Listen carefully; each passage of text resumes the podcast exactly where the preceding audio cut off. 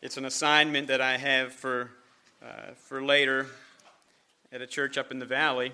And so the theme of that weekend that I'm preparing for is the abundant life in Christ. And the message that we're looking at right now is abound in love. Let me start by reading the verses 9 and 10 of John chapter 10. Jesus says, "I am the door. By me, if any man enter in, he shall be saved, and shall go in and out and find pasture. The thief cometh not, but for to steal, and to kill, and to destroy. I am come that they might have life, and that they might have it more abundantly." Now, just quickly note the sharp contrast of purpose between the thief, the devil, and Jesus Christ. The devil, the thief, comes to kill and steal and destroy. Jesus said he has come to bring life, an abundant life. What a sharp contrast. Let us think of that and remember that and allow God to work in our lives, be open to that prompting. And yes, even though sometimes it brings some pain, yet the purpose of Jesus Christ is to bring abundant life. Abundant life. After all, abundant life comes from an abundant God. And a couple weeks ago, we began that message by thinking about our abundant God. The scripture says he abounds in goodness. He abounds in truth. He abounds in long-suffering.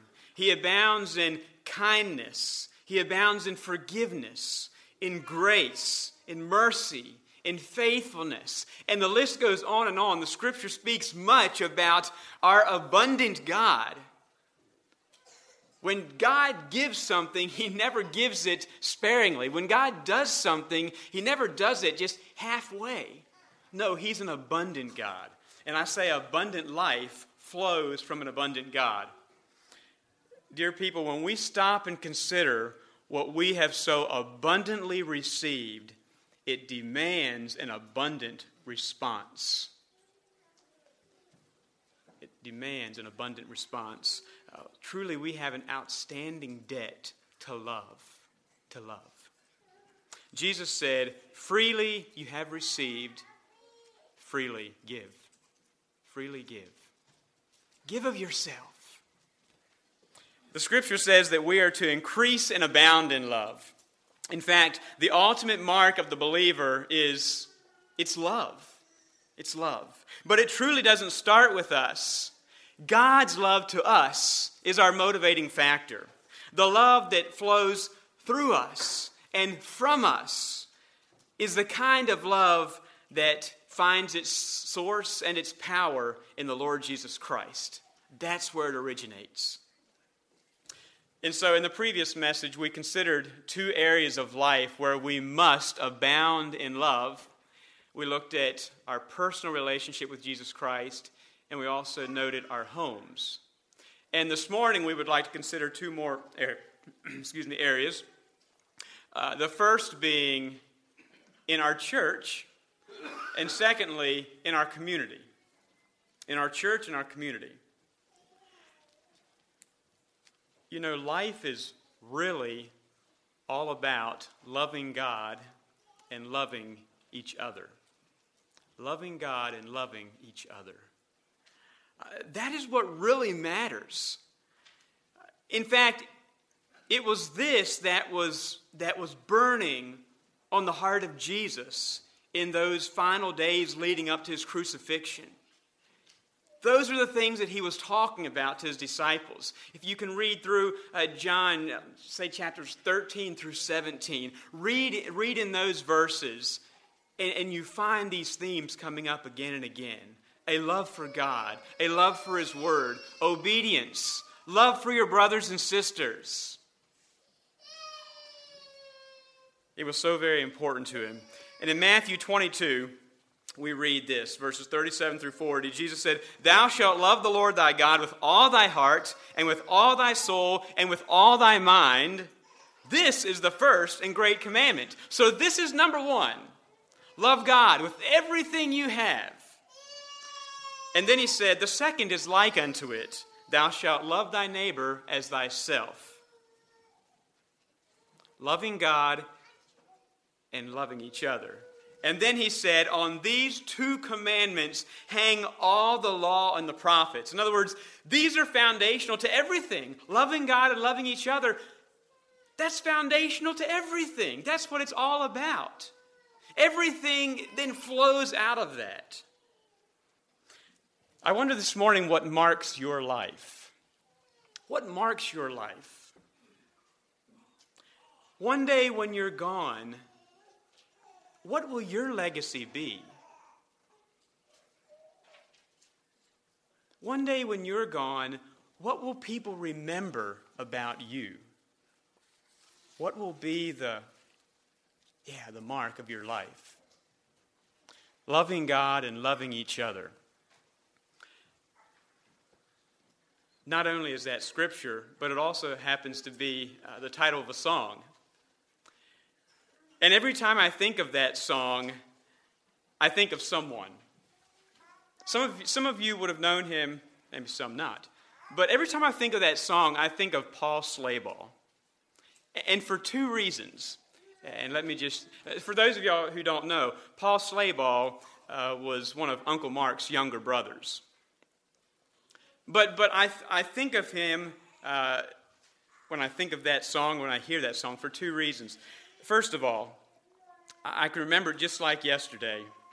I was sitting upstairs. I was probably 16 or 17 years old, sitting upstairs there in our house. I was doing my homework one evening. And we got the phone call that Paul had been killed in a traffic accident. And at that very moment, the song that was playing across the speakers was Loving God and Loving Each Other. And you know how those things work. Whenever, a lot of times when something traumatic happens, we can remember exactly what was happening at that moment. You know, Mom talks about when the Challenger exploded. She knew exactly what she was doing, or when President Kennedy was killed, or 9/11, or we all have our things. When something big happened, we can remember right what was happening at that moment. Well, at that moment when we heard that Paul had been killed, the song that was playing was Loving God and Loving Each Other. And I remember that every time I think of that. But I also remember thinking, what a tribute to his life. Because that's also what I remember about Paul Slayball. That was real with him. Now, I didn't know him really well, but I got to know him some during the time he helped build James's house right over here. And I got to know him a little bit during that time. And Paul was one of those people where he didn't really know a stranger. And whether he knew you or not, you sort of felt important to him. And he made you feel important. He took interest in you. And for me as a young fellow, that meant something to me. But Paul and his young wife had spent some time in Jamaica, serving as missionaries there. Paul went on then to be a pastor of a congregation up in the valley. And it was evident, at least from what I knew of Paul, that Paul had a sincere love for God. And Paul cared a lot about other people. You know, there's another man who had the same first name, who after 2,000 years, we still remember him for his love for God and love for others. And that is the Apostle Paul. The Apostle Paul. In every book he wrote, he had warm words of love and appreciation for the brotherhood. Now, were these congregations perfect? Were they without problems? Not at all. In fact, some of them had some very troubling things about them. And yet Paul writes that he loved them, and he wrote that he prays for them, and he thanks God for them. And he said, I would love to see you again. Oh, my heart aches because I haven't seen you for so long. And that was the sentiment of the Apostle Paul. You see, Paul's love for the church was not dependent, you could say, on the human element. Paul's love for the church was not dependent on his brother or sister's behavior or their level of spirituality, not at all. But instead, his love and appreciation for the church was rooted in his love for the Lord Jesus Christ. And out of his sincere love for God came a warm love for God's people. I see that thread going all through Paul's writings. I invite you to turn to Romans chapter 12 as we think this morning, first of all, about abounding in love in our church. Romans 12 has often been of interest to me. And I know the first couple of verses are verses that perhaps we read often or you hear often. And I make no excuse or apology for that. It is good to hear them. I think they are foundational to the life of the disciple of Jesus Christ. Romans chapter 12, the first two verses read this way: I beseech you, therefore, brethren, by the mercies of God, that ye present your bodies a living sacrifice, holy, acceptable unto God, which is your reasonable service. And be not conformed to this world, but be ye transformed by the renewing of your mind, that ye may prove what is that good and acceptable and perfect will of God. Now, some of you school children, you can say that by memory, right? Tabby? Ian? Some of you. I've been hearing it at my house recently. That's wonderful. Keep it up. That's a good passage to memorize. But because of the awesome grace and mercy of God, in that he extended salvation not just to his own people, the Jews, but also to the Gentiles, to you and me today, the Apostle Paul then is urging us to respond personally with a life of surrender, a life of sacrifice, a life of service. I beg you, brothers, I beg you, sisters, in light of what God has done for you, give yourself wholly to him. I find it very interesting then that the Apostle Paul goes on to describe this service to God by showing how we should relate to our brothers and sisters in the church, how we should relate to others around us. It's interesting. And yet at the same time, why should it be interesting? Why should that be funny? Why should that be odd? After all, Jesus said, by this shall all men know that ye are my disciples, if ye have love one to another. If ye have love one to another. I heard Brother Calvin say this just last week as he stood here, and I jotted it down because I felt it went along with this. He said, our loudest testimony to the world is not how we relate to them, but how we relate to each other. You see, our love for each other is a test of discipleship. Our love for each other is an indicator of our spiritual temperature.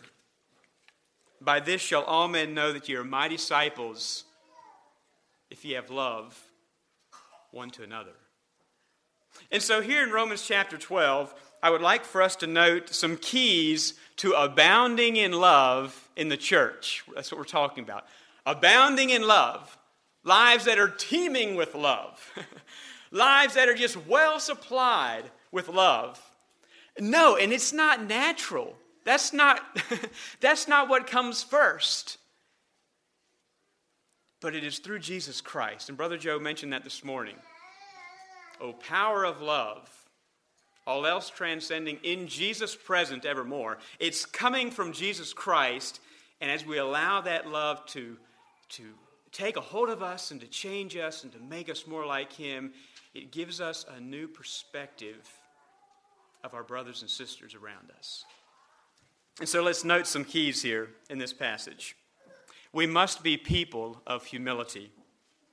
Verse 3, for I say through the grace given unto me to every man that is among you, not to think of himself more highly than he ought to think, but to think soberly, according as God hath dealt to every man the measure of faith. He implies there that when we think too highly of ourselves, we are not thinking well. We are not thinking wisely. Verse 10, be kindly affectioned one to another with brotherly love in honor, preferring one another. Verse 16, be of the same mind one toward another. Mind not high things, but condescend to men of low estate. Or in other words, be willing to associate with people in a lower position. The footnote in my Bible says, or be willing to do menial work. And then he ends by saying, be not wise in your own conceits. A humble person is willing to stoop low to meet others at their level. Jesus displayed his humility by being willing to come down to where we are. You can read about that in Philippians chapter 2. He came down. He humbled himself. And he was not only humble in his actions, but he was also humble in his reactions. We are to learn from his example. We must be people of humility. Secondly, our love must be sincere. Look at verse 9. Let love be without dissimulation. Now, what does that mean? What does dissimulation mean? Well, in essence, it means love must be sincere. But when we dissimulate, we are hiding behind a false pretense, you could say, or we are putting on a front. We are being deceitful. That's to dissimulate. Hiding behind a false front. Making ourselves look like something that we really aren't. And Paul writes, let love be sincere. Let love be real. Let love be authentic. Let it be from your heart. In fact, artificial love is no love at all. Thirdly, then, true love functions as a team member. Note verses 4 through 6. For as we have many members in one body, and all members have not the same office, so we, being many, are one body in Christ, and every one members one of another. Having then gifts differing according to the grace that is given us, whether prophecy, let us prophesy according to the proportion of faith. Then he goes on to other things as well. But we are many. There's variety within the body of Christ. And yet we are one body. True love functions as a team member. And so with that in mind, let me mention three things. We must choose to think the best of those around us. Choose to think the best of our brothers and sisters. You know, in a church relationship, as well as a home relationship, you could say, working closely together often reveals points of weakness. As we get to know people better and better, we note some weak points.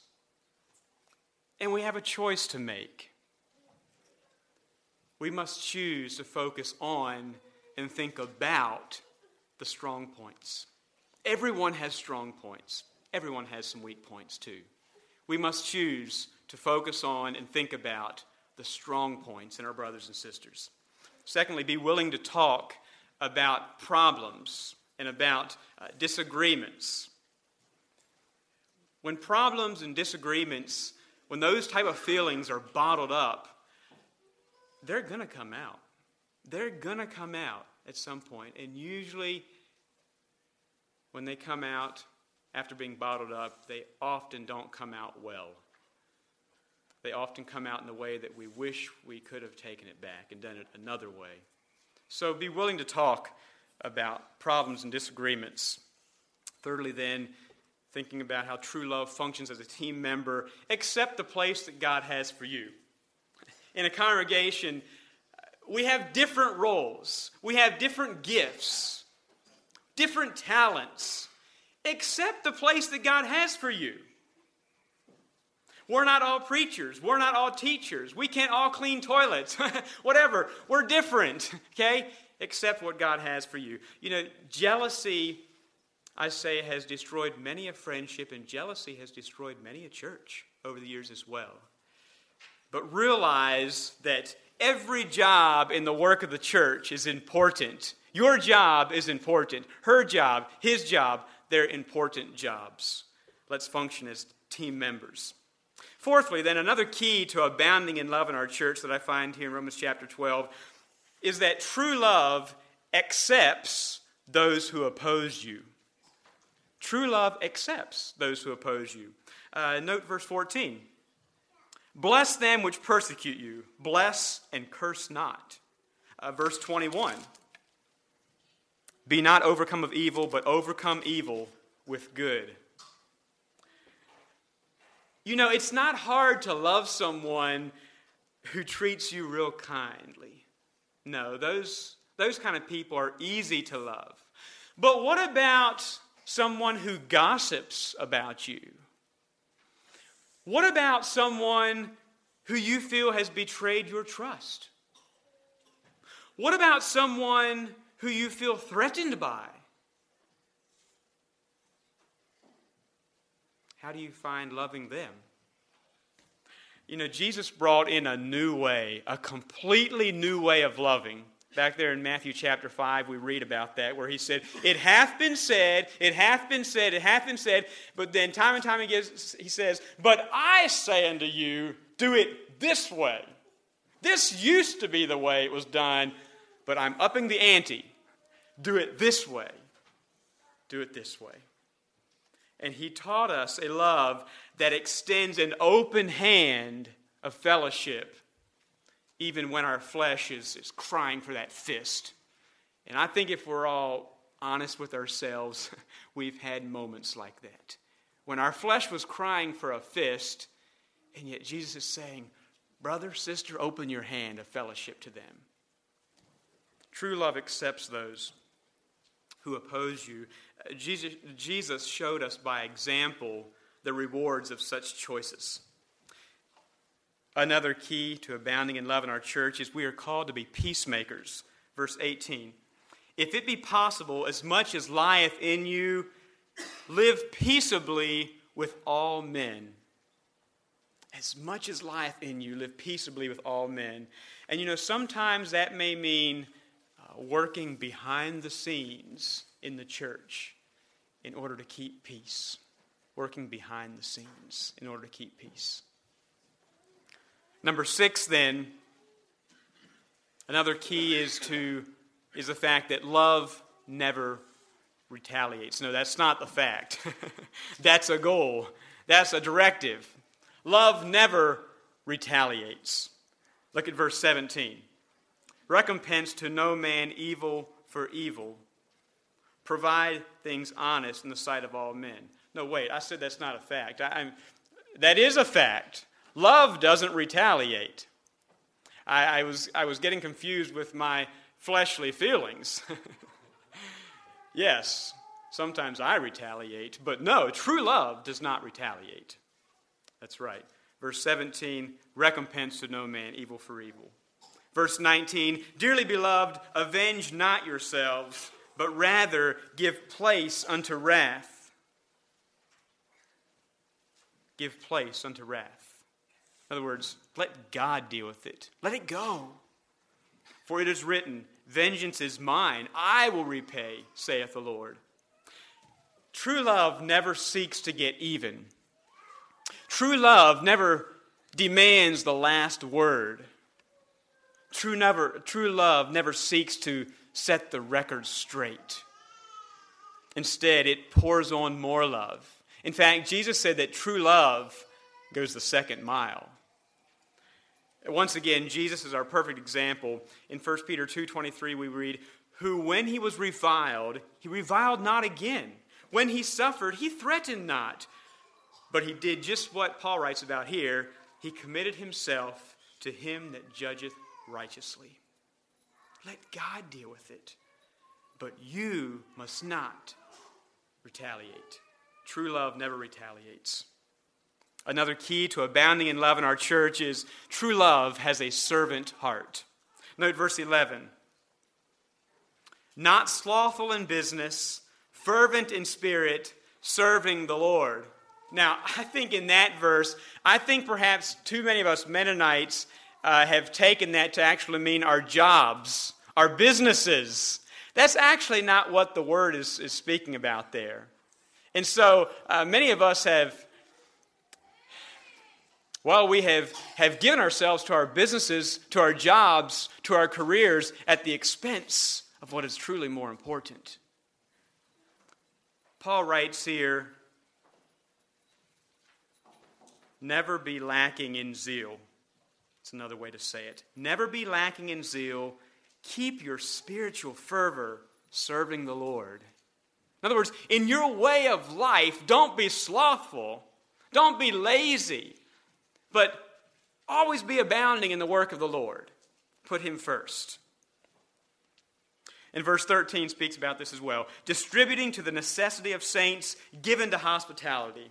You know, true love for our brothers and sisters will express itself through cheerful service. And maybe some of you feel like, well, I don't have much to offer anymore. I'm older. Or maybe you say, I'm too young. Or I'm not able to do this or that. I don't have much to offer. But the truth is, as long as there is life, there are opportunities to be actively serving the Lord. I think of my grandma, Beulah, who passed away. But grandma went through some of that feeling in her last few years. What can I do? I'm not really able to do anything anymore. And yet, she could write. She encouraged many people through her writing, and she could cut out blocks to make quilts. She could do that, and no doubt that has warmed many a person since then. Yes, there are things that we can do, but whether it's in visible ways or behind the scenes, true love will always be actively serving. And one more key then to abounding in love in our church is that true love confronts wrongdoing. True love confronts wrongdoing. Look at verse 9, and the latter part says, abhor that which is evil, cleave to that which is good. And truly that doesn't speak just about in your own personal life, but remember, we're brothers and sisters. We're one body. We live together, we work together, we worship together. Abhor that which is evil. Cleave to that which is good. And I confess, this is an area of church life that is not very pleasant at all. And it's rarely convenient. It's rarely convenient to go admonish a brother or sister. It never feels good, ever. And yet I believe it is very important in the life of a healthy congregation. Dear people, God hates sin. And God does not overlook sin. And neither shall we. God does not overlook sin. You've heard it before. One bad apple can spoil the whole basket. Well, in a similar way, I would say that the sin of a brother or sister in the congregation has the potential to destroy the power and the testimony and the reputation of the congregation as a whole. There are consequences there that all deal with when there is sin within the camp.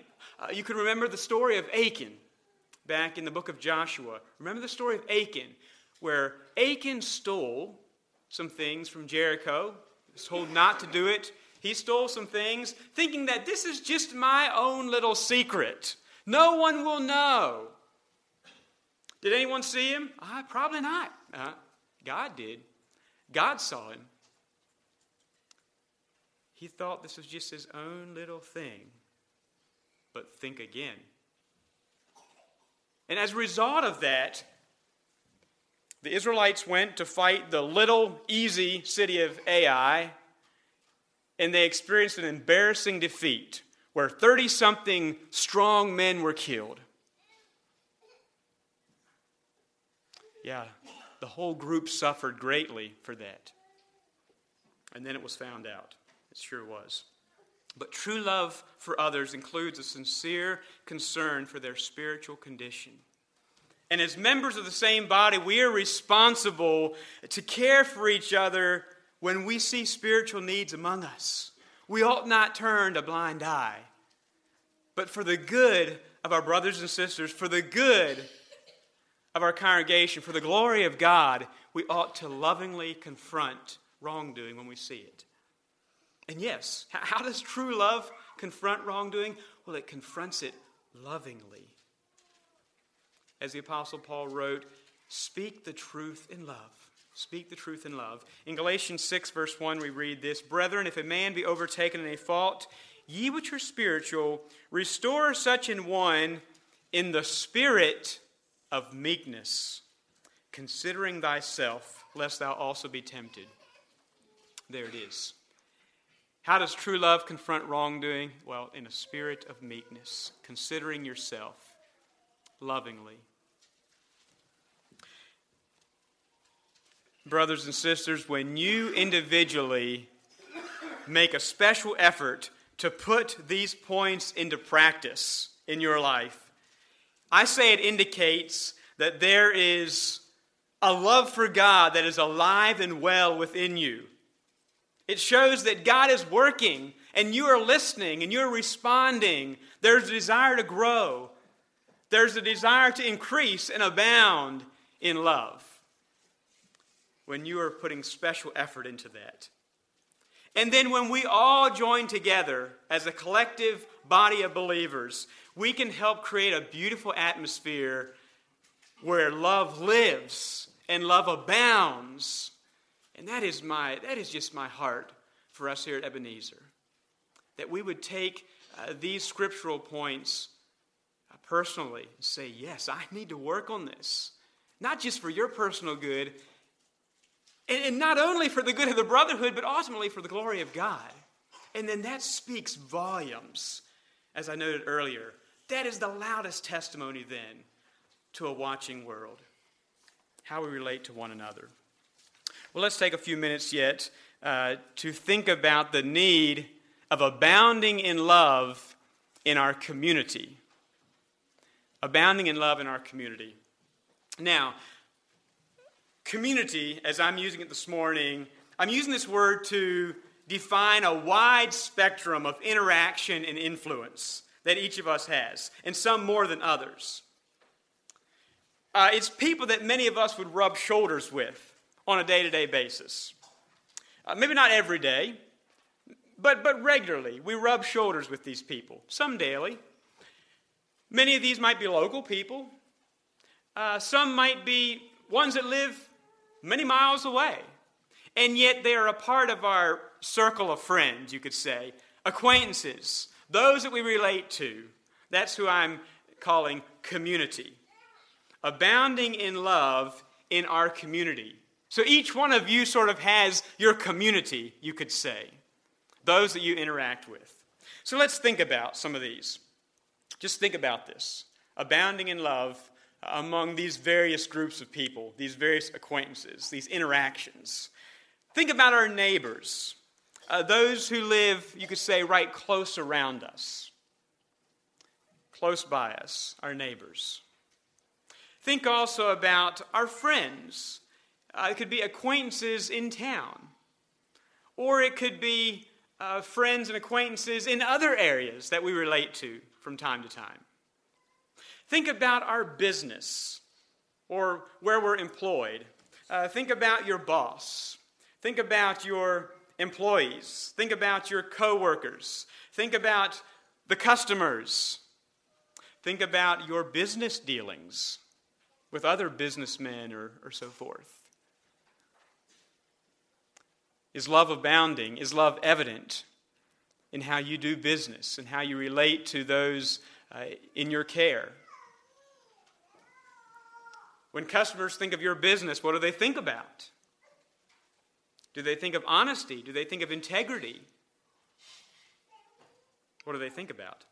Think about people in town. You could say people that we meet or interact with when we go to the grocery store, or when we go to the doctor's office, or when we go to the tire shop, or the list could go on and on. Those kind of people. And many of us relate to people like that on a regular basis. You ladies in town, when you go to the store or so forth, you are interacting with people. Now, it might be very briefly, but people are seeing you, you're seeing people, an influence is being left. People are seeing, people are taking notice. What are they seeing? What are they noticing about you? I think about on the road, we do a lot of driving. Many people observe our driving, and we observe other people's driving. But when people see us drive, what do they think about? Do our driving habits or does our driving etiquette, does it make people think, wow, that's a blessing. Wow, that's so refreshing. Or does it make them complain or curse? Or what does it make them do? When we're driving, do we give others the benefit of the doubt? Oh, they didn't mean to cut me off. Or do we, I'm going to, how do we respond to those things?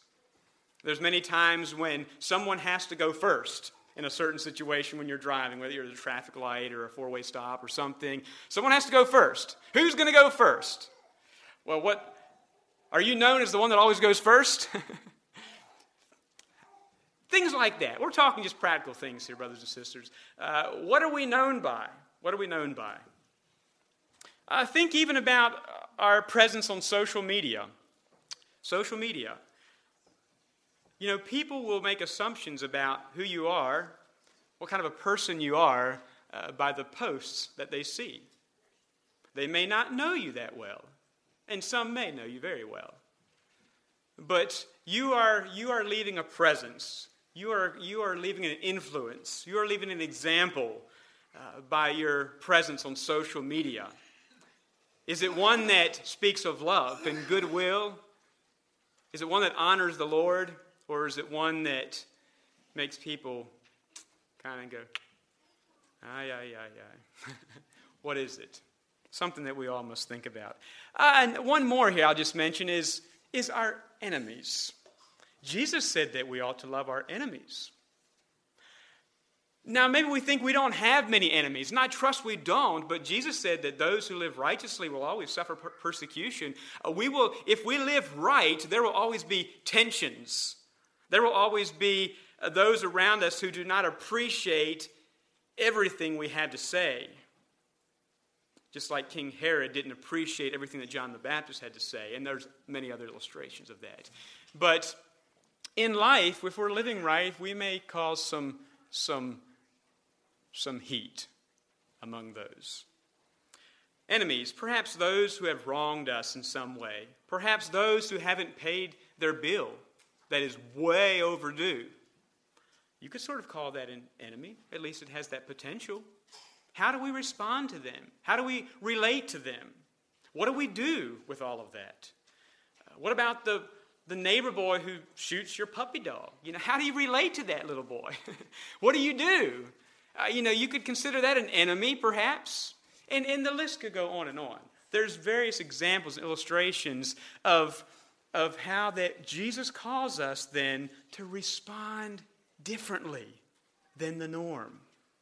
We are to love them. We are to care for them.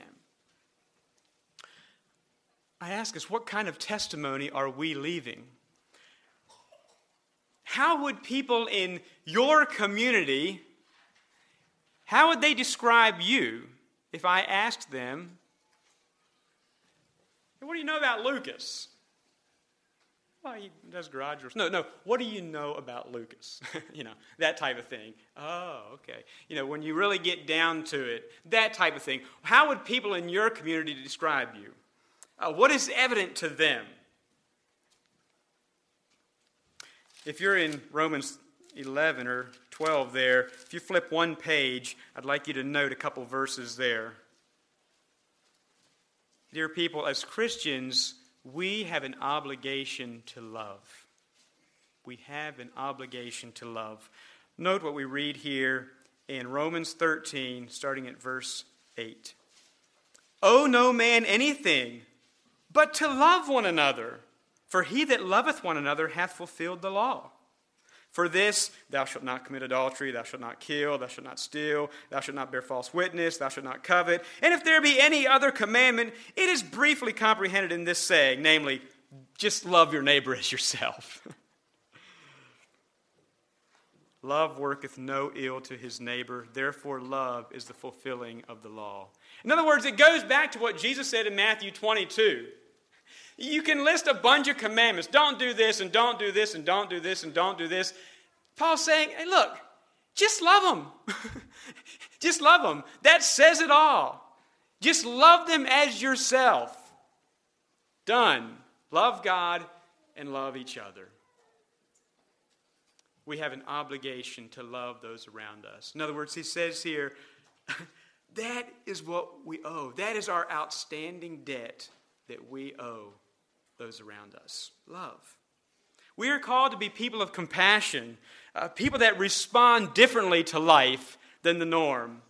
And our way of life, I say, should always be challenging those around us to a better way. There's a better way. Hey, did you see that? I didn't. Wow, that's refreshing. Yeah, that's not the norm. That kind of a thing. Our way of life should be challenging people to a better way of life. You don't have to do it that way. You don't have to be that way. Be this way through the power of God.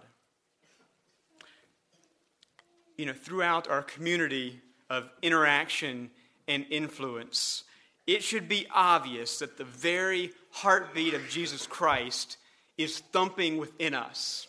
That should be obvious. That should be evident. But that person is different because of Jesus Christ. And as I reflect on this personally for myself, one question comes to my mind, and it's very convicting to me. And that question is, how do I view the people around me? How do I view the people around me? Do I even see them? Do I even care about them?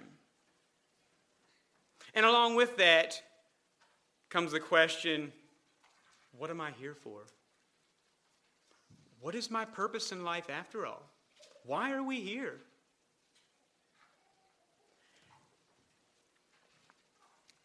We must learn to see people through the eyes of God.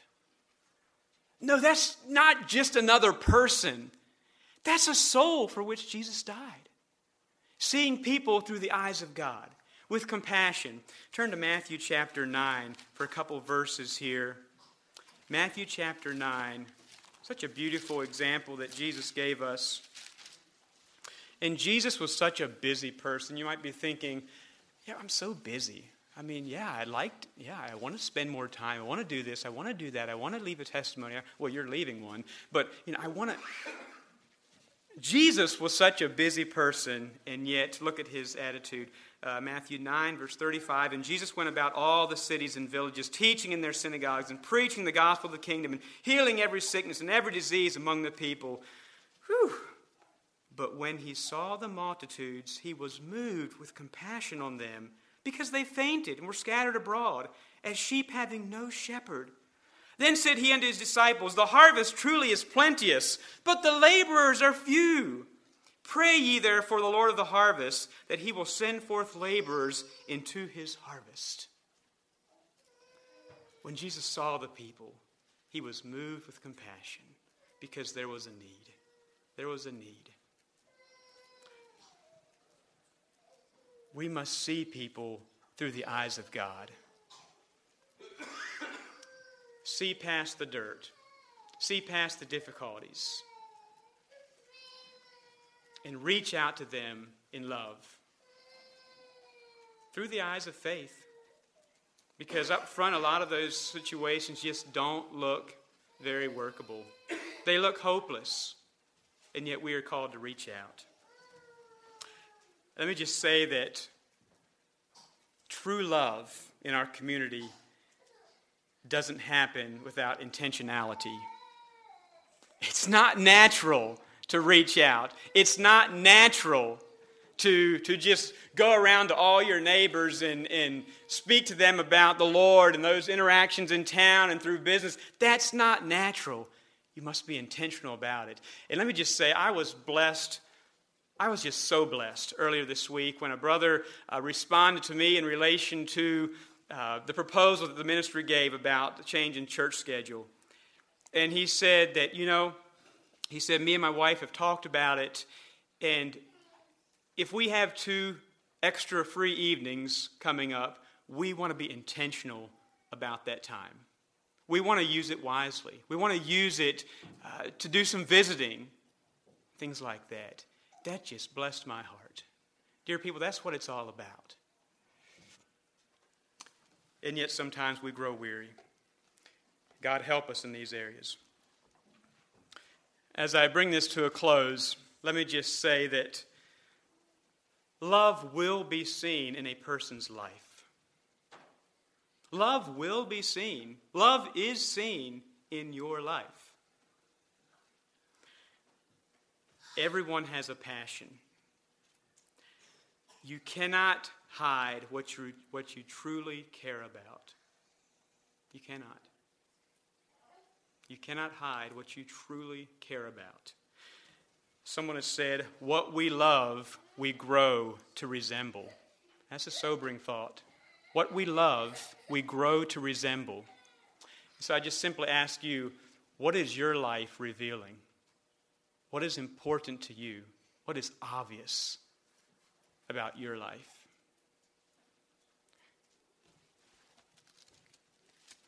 This was Paul's prayer to the church at Thessalonica. It's my prayer for you this morning in 1 Thessalonians chapter 3, the last two verses. And the Lord make you to increase and abound in love, one toward another and toward all men, even as we do toward you, to the end that he may establish your hearts unblameable in holiness before God, even our Father, at the coming of our Lord Jesus Christ with all his saints. That's my prayer for all of us. Hearts and lives that increase and abound in the love of God. Now, I would like to invite my family up here to sing a song that we have been working on. It's sort of been the theme song in our home for the last few weeks. At least those of you who are able, come on up here and we'll sing a song that I feel like sort of puts a cap on this thing of abounding in love in our lives. It only takes a spark to get a fire going, and soon all those around can warm up in its glowing. That's how it is with God's love. Once you've experienced it, you spread his love to everyone. You want to pass it on. What a wondrous time is spring, when all the trees are budding, the birds begin to sing, the flowers start their blooming. That's how it is with God's love. Once you've experienced it, you want to sing. It's fresh like spring. You want to pass it on. I wish for you, my friend, this happiness that I found. You can depend on him. It matters not where you're bound. I'll shout it from the mountain top. I want my world to know the Lord of love has come to me. I want to pass it on.